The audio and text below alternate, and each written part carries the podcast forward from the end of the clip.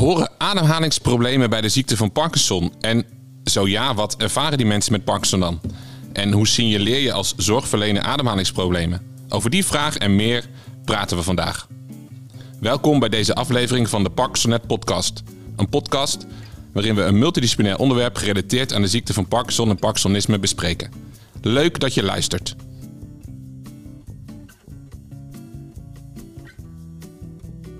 Ik ben Wilfred van der Maas, werkzaam als fysiotherapeut in de eerste lijn en daarnaast als expert fysiotherapie en oefentherapie op het coördinatiecentrum van Parkinsonet. En vandaag ben ik gespreksleider. En deze keer spreken we met Maarten Nijkraken. Ik ben uh, eveneens fysiotherapeut. Ik ben verbonden aan het Radboud UMC, aan het expertisecentrum voor Parkinson en bewegingsstoornissen. En ik houd mij naast patiëntenzorg bezig met uh, onderzoek en onder andere naar ademhalingsproblemen. En bij de ziekte van Parkinson. En mijn naam is Selma de Wit. Ik ben expert logopedie bij Parkinson het Nederland en logopedie-wetenschapper. Bij de ziekte van Parkinson is bekend dat vooral de aansturing van automatische bewegingen, zoals lopen en omdraaien in bed, opstaan uit de stoel, zijn aangedaan. En dat switchen naar een bewuste manier met aandacht uh, die beweging makkelijker maakt. Maar geldt dit principe ook voor de aansturing van ademhaling? En zijn automatismen in de regulatie ook aangedaan en kan bij oefening ademhalingsregulatie weer bijgestuurd worden? Vorig jaar verscheen een mooie review over de effecten van respiratoire training bij mensen met Parkinson. In totaal zijn 10 trials beoordeeld en ze lieten een positief effect zien van res res respiratoire training. Wat mij opviel uit het artikel is dat ademhalingsproblemen eigenlijk een vroeg symptoom zijn en vooral later in de ziekte problemen geven. Maar ook de grote diversiteit aan problemen en ook de variatie in trainingsmethodes. Er is weinig lijn. Maar wat zijn nou precies die ademhalingsproblemen en hoe kunnen we ze erkennen en herkennen? Kun jij er iets over vertellen, Maarten? Ja, het is um, ademhalingsproblemen bij Parkinson is net als heel veel andere symptomen vrij complex. Um, er zijn meerdere mechanismen die in de literatuur genoemd worden. Maar eigenlijk weten we ook nog niet precies wat die mechanismen allemaal uh, zijn. En vooral de laatste vijf jaar is er heel veel onderzoek gedaan. En zie je telkens dezelfde uh, hypothese weer terugkomen. En we hebben ook onlangs mensen met uh, ademhalingsproblemen bevraagd. Van wat, wat, waar heb je dan last van? En, en wat is dan de impact daar, daarvan? En daar komen eigenlijk een paar profielen uit van, van type ademhalingsproblemen. Dus je kan mensen eigenlijk categoriseren? Je kunt, um, ja, als je, als je grofweg even een scheiding maakt, dan komen we eigenlijk op drie, vier uh, profielen uit van, uh, van, van ademhalingsproblemen die mensen met de ziekte van Parkinson ervaren. Oké, okay. en zou je die uh, toe kunnen lichten? Ja, ja de, het eerste wat we eigenlijk zien, en dat is, dat is vrij in het begin van de ziekte, is inderdaad aangetoond dat de aansturing van ademhaling al uh, wat veranderd kan zijn. Dat geeft geen problemen, daar hoef je helemaal niet van te, van te schrikken. En, en vaak ga je op een gegeven moment ook Parkinson-medicijnen gebruiken. En die hebben ook weer een gunstige invloed, ook niet alleen op lopen of schrijven, maar ook op, op ademhaling. Maar wat mensen dan bijvoorbeeld ervaren, is dat ze af en toe vergeten diep in te ademen. En vooral bij bijvoorbeeld het uitvoeren van uh, dubbeltaken, meerdere taken. En we zien, het, we zien en we horen het vooral ook terug in het spreken. Dat mensen zeggen, aan het eind van de zin kom ik net iets te kort. Of in een belangrijke meeting vergeet ik gewoon op tijd adem te halen. Dus dat is een eerste profiel wat we zien. Ja, dat, herken ik wel. Ik zie dan ook dat mensen eigenlijk heel gemakkelijk, als het ware, te cueën zijn om weer de adem te gebruiken die ze gewoon hebben. Alleen inderdaad een soort van ja, vergeten als het ware ook nog te gebruiken. Uh, dat roepen we op met de PLVT, maar ook gewoon heel simpel tijdens uh, losmaakoefeningen. Oh, blijf even ademen. En dan zie je echt mensen weer, oh ja, ik zet het vast. Oh, gewoon blijven ademen. En dan pakken ze eigenlijk dat ritme weer op, maar het gaat niet vanzelf. Ja, het is inderdaad een quick fix die, uh, die je zelf kan doen. En uh, sommige mensen uh, gaven ook tips van hoe ze dat konden doen. sommigen gaven aan dat ze het van de logopedist geleerd hadden. Anderen merkten dat als ze ontspanningsoefeningen gingen doen, dat maakt niet uit of dat Tai Chi of mindfulness of Qigong was, dat ze daar baat bij, bij hadden. En anderen die zeiden, nou als ik op een spinningfiets ga zitten en ik ga me inspannen, dan verandert mijn ademhaling ook weer en ben ik van dat probleem af. En bij een enkeling die zegt ook gewoon, ik moet gewoon even opletten en dan heb ik het meteen weer te pakken. Ja, dus, dus eigenlijk zeggen jullie uh, aandacht en kleine trucs kunnen die beginnende ademhalingsproblemen heel goed oplossen. Je merkt het bijna een beetje bij jezelf als je zo'n podcast gaat opnemen. Ik moest er ook een beetje in komen, dan merk ik het al aan mijn ademhaling dat uh, spanning een beetje invloed heeft. Maar bewust daar, uh, daarmee omgaan is dus al een truc. en maar als de ziekte voordat veranderen dan ook de ademhalingsproblemen?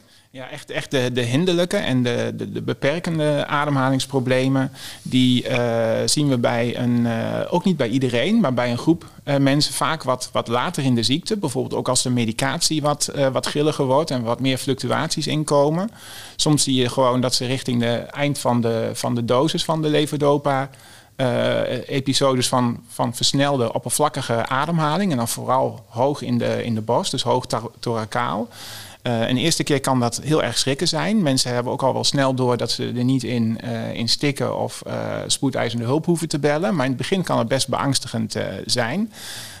Maar soms zien we ook dat medicatie dan juist zo'n episode kan, kan triggeren. Onlangs hebben we een patiënt gezien die bijvoorbeeld net na inname van de medicatie en net uh, voor uitwerking even een dip heeft en dan uh, respiratoire uh, minder wordt. Hebben we ook kunnen vastleggen met spirometrie. Um, dus, dus aan de ene kant werkt medicatie heel goed, maar als de medicatie op andere Parkinson-symptomen soms ook problemen gaan geven, kan inderdaad ademhaling ook meedoen. En ik denk dat het ook belangrijk is als, uh, als zorgverlener dat je op dat moment inderdaad niet alleen op de motoriek gefocust bent, maar inderdaad ook de, de niet-motoren symptomen, waaronder dus ook uh, ademhaling, dat je daar ook aandacht voor hebt. Want ze kunnen ontzettend beperkend zijn. Uh, want juist die mensen geven aan dat ze door zo'n episode bijvoorbeeld ook niet meer de deur uitgaan. En zich eigenlijk, uh, wat je dan terug hoort, volledig sociaal isoleren. isoleren ja. ja. Ja, uh, Selma, ja, ik denk dat jullie als logopedisten heel goed ook zijn in, in observeren van, van ademhaling. Kun je dat um, misschien breder trekken? Dat je, dat je zegt, nou, dit, hier zou je op kunnen letten in het algemeen als Parkinsonet zorgverlener. Uh, heb je daar tips en trucs voor als het gaat over grondig observeren, tussen aanhalingstekens? Nou ja, ik moet zeggen dat uh, dat moet je ook leren. Hè? Uh, want het, het, zien van ademhalingsproblemen, dat, dat is meteen wel iets ja, apart natuurlijk. Soms dan moet, je, eh, moet het heel erg uh, op de voorgrond staan. Wil je pas als behandelaar, ook al ben je echt een hele goede behandelaar, merken: hey, wacht eens even, wat, wat gebeurt hier met die ademhaling? Um, dus daarvoor moet je eerst heel goed snappen: wat is de ziekte van Parkinson en wat voor een facetten kan ik allemaal voorbij zien komen? Um, observeren, uitvragen, dat heb ik wel echt geleerd. Want wat, en dat blijkt volgens mij ook Maarten uit onderzoek, dat de patiënt zelf zijn ademhalings- of zijn of haar ademhalingsklachten niet als zo ernstig uh, bestempelt of beschouwt, of helemaal niet herkent. En dat wij als zorgverleners of, of naasten zeggen, maar jij, als jij een stukje loopt, jij bent altijd aan het hijgen of aan het einde van de zin, hè, net wat je al zei. Dus dat je dat zelf moet benoemen. Dus niet alleen observeren, maar ook terugkoppelen om, uh, om nou, een stukje herkenning ook bij de patiënt te krijgen. Dat is heel belangrijk. En verder um, kunnen wij door de PLVT, maar ook de PLVT Light, heel gauw een soort van differentiëren. Is hier nou echt een ademtekort of is het het gebruik van het ademhalingsgestel? Hè? Dus, dus kun je het cuben, kun je het overwinnen?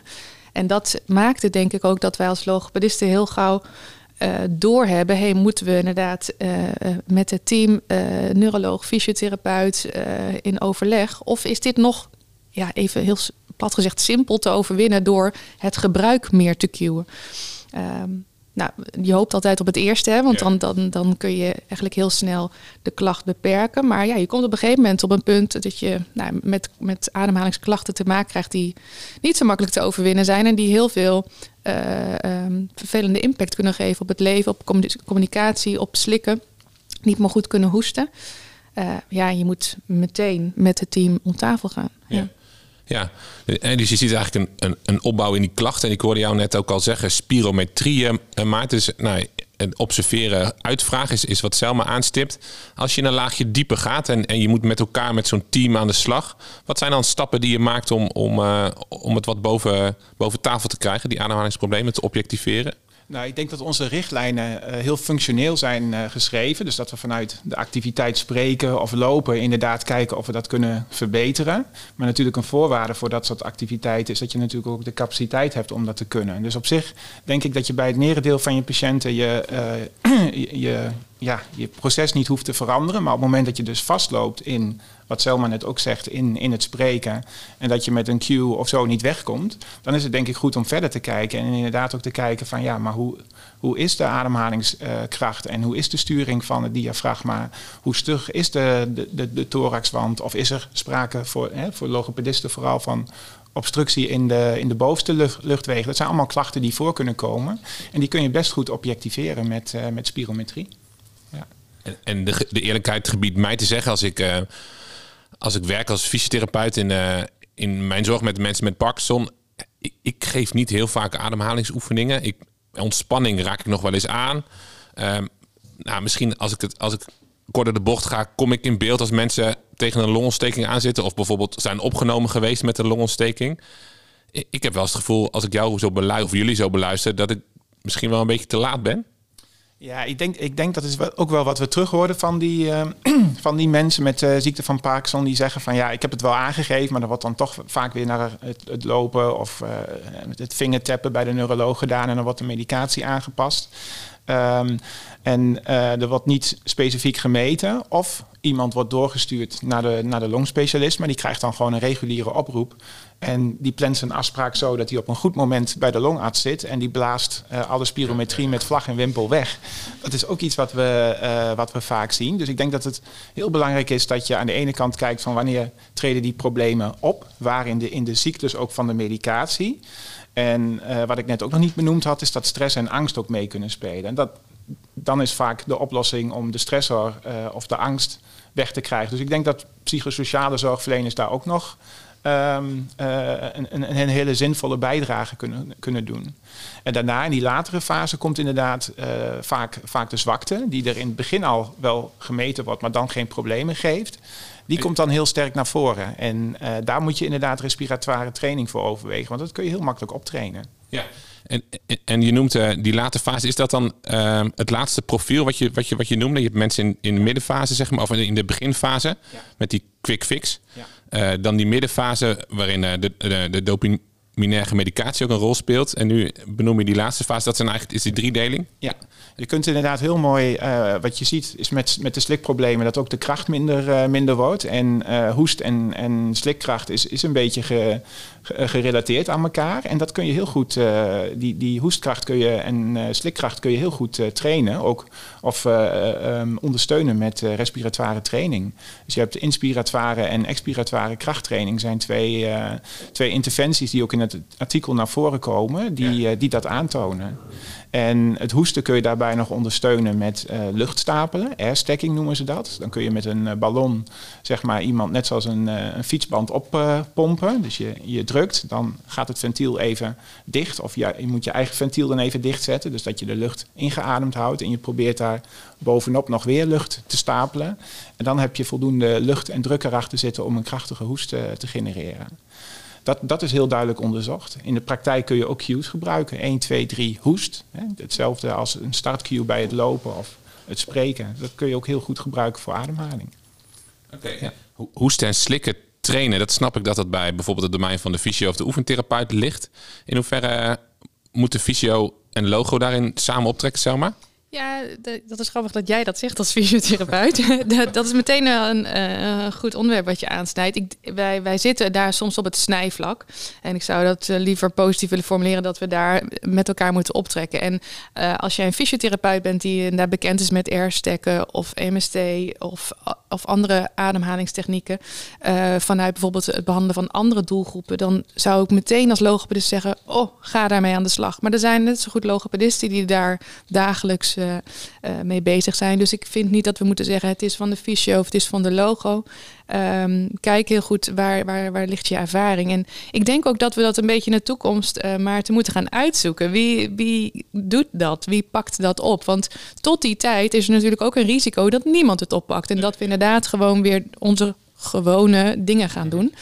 Um, dus ik ben heel blij ook met, met de ontwikkelingen die er nu gaande zijn. Dat we uh, er meer van weten. En nu is het ook zaak, gewoon, wie gaat dat dan oplossen? Nee, wie gaat dat uh, doen? Ja, ja, ja mooi. Ik, ja, een mooie oproep, denk ik. En mooie um, om ons alert te maken. Uh, er zijn dus al veel collega's die vaardigheid hierin hebben.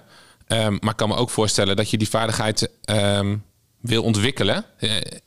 Wordt daarover nagedacht, Maarten? Ja, op, op zich, ehm, wat, wat je bijvoorbeeld bij fysiotherapeuten ziet, is dat best wel veel fysiotherapeuten de, de instrumenten in huis hebben, maar dan inderdaad vanuit COPD bijvoorbeeld. En dan denken, ach ja, nooit nagedacht dat ik dat ook bij, bij Parkinson zou, zou kunnen doen. Ehm, ik denk aan de ene kant wel, je moet wel die vaardigheden echt uh, trainen. En bijvoorbeeld airstacken is, is binnen de fysiotherapie een risicovolle handeling. Dus ja, dat moet je niet zomaar aan, uh, aan beginnen. Um, maar je kunt wel op zoek gaan naar mensen in de omgeving die dat wel kunnen. Vaak binnen de ALS-zorg of revalidatiecentra zitten uh, paramedici die dat heel goed kunnen.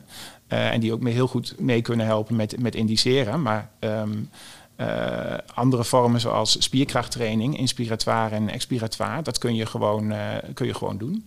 Um, we zijn wel bezig om te kijken of we inderdaad een cursus kunnen aanbieden om die vaardigheid uh, te leren. Maar dat is niet heel moeilijk en dat zou prima vanuit de eerste lijn kunnen. En ik denk aansluitend op waar, jullie het net over hadden van ja, waar hoort het bij? Ik denk dat er ook heel veel patiënten zijn die spreekklachten hebben en ademhalingsklachten die niet in beeld zijn bij de fysio. Dus dan is het ook heel logisch dat de, de, de logopedist het doet, maar misschien ook andersom wel betrokken zijn bij een beweegprogramma. Um, maar op dat moment niet een spreekprobleem hebben, maar wel ademhalingsproblemen. Ja, dan, dan zal de fysio het moeten doen. En daarbinnen, en, en, en daar, ja, dan heb je de groep met overlap. Ja, dan moet je gewoon afspraken maken. Ja. Vooral elkaar opzoeken. Ja. ja. Ja, We gaan naar een afronding toe. Um, dat is wel vaker bij die podcast dat we kunnen blijven praten. Uh, Maarten, heb je nog een, uh, nog een belangrijke les die, uh, die je in ieder geval nog mee wil geven aan nou, de luisteraars van de podcast? En dan zeg maar in de breedste zin van, van het palet van de Parkinson-net-zorgverlener. Nou ja, ik, ik denk dat je gewoon dat awareness, zeg maar, bewustzijn van dat het kan voorkomen, dat dat al een hele belangrijke stap is. Dus uh, neem het gewoon mee in je, in je screening en, en vraag gewoon eens naar iemand van, goh, heb je ademhalingsproblemen? En je zult versteld staan hoe vaak mensen dan toch zeggen van, ja, het is misschien niet mijn hoofdprobleem, of, uh, maar nu je het zegt, ik moet toch vaker hoesten, of uh, ik merk dat ik aan het eind van de zin buiten adem ben. Dus vraag ernaar. Vraag ernaar. Mooi. Mooie les, Selma. Ja, ik uh, zag een stuk Maarten in het uh, fysio vakblad. En praxis, praxis sorry. Ja, ja, ja. als logopedist is dat lastig. Uh, nee, en dat vond ik echt een hele mooie opsomming. Um, waarin ik weer even alles scherp had. Hè? Want uh, natuurlijk, je, je gaat in behandeling en ja, ik draai dan toch een soort van mijn logopedistenwerk af. Maar ja, af en toe moet ik weer even denken, oh ja, ik moet dit stuk erbij uh, nemen. En dat artikel um, gaf mij weer even een reminder. ja. Ja. Goed stuk. Dat zullen we ook. Uh, ik, ik, denk dat het kan, bijvoorbeeld dat zullen we op Connecten uh, ook delen bij de podcast. Um, het is een heel grondig stuk wat eigenlijk alle stappen van het, uh, van het methodisch handelen doorgaat en wat, je, wat jullie hebben gedaan in deze casus. dank jullie wel voor. nou, in ieder geval bij mij zeker weer awareness creëren. ook mooi om te zien dat het, dat het onderwerp ehm, een podium krijgt en, en dat we er steeds een beetje meer van weten. En ik denk dat het, nou, de, de handreiking of de toezegging van we gaan uh, toewerken naar vaardigheidstraining. Ik denk dat dat, uh, ja, dat het mooie ontwikkelingen zijn. Bedankt voor het luisteren. Uh, op Parkinson.net kun je, Parkinson Connect, kun je jouw visie, je ervaringen nog delen over dit onderwerp. En stel daar ook gerust je vragen. En daar is ook de link te vinden naar het onderzoek en het artikel van de Fysiopraxis. Bedankt voor het luisteren.